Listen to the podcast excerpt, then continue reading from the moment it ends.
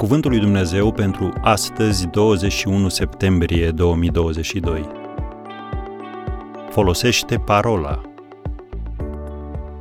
Ferice de poporul care cunoaște sunetul trâmbiței.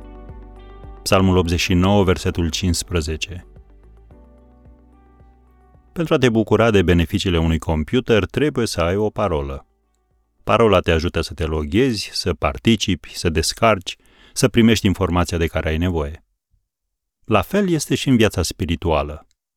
Lauda Domnului este parola necesară în acest domeniu. Este ceea ce ne spune psalmistul în Sfânta Scriptură să facem. Să-L lăudăm. Psalmul 89, versetul 15. Ferice de poporul care cunoaște sunetul trâmbiței, care umblă în lumina feței tale, Doamne. Lauda nu este numai o reacție a venirii în prezența lui Dumnezeu. Ea face mult mai mult deschide ușa prin care Dumnezeu intră în viața ta și lucrează în locul tău. Cu alte cuvinte, lauda aduce prezența lui Dumnezeu împreună cu intervenția sa directă. Numele Iuda înseamnă lăudat fie Domnul. Și dintre cele 12 seminții ale lui Israel, seminția lui Iuda a fost aleasă să fie în față. Vezi judecătorii 20, versetul 18. La un moment dat, când dușmanii s-au ridicat împotriva lor, Iosafat, împăratul lui Iuda, a trimis un cor în linia întâi înaintea armatei ca să cânte laude Domnului.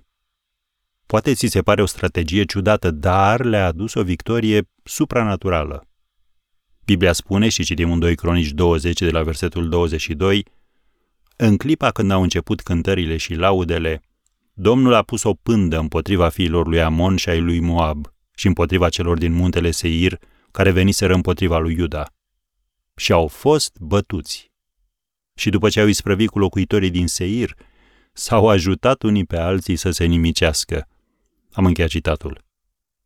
Lauda este o expresie a credinței, o afirmare a faptului că ai credința că Dumnezeu este în controlul situației. Biblia vorbește despre jertfa de laudă, în Evrei 13, versetul 15. Asta înseamnă că trebuie să-L lauzi pe Domnul chiar și când nu ai chef. Când nu-ți vine în mod natural, trebuie să alegi să o faci oricum. Neemia a spus, și citim în cartea sa, la capitolul 8, versetul 10, Bucuria Domnului va fi tăria voastră. Lauda îți poate vindeca emoțiile și poate ridica povara negativismului sub care stai. Du-te și încearcă. Folosește parola laudă. Chiar funcționează.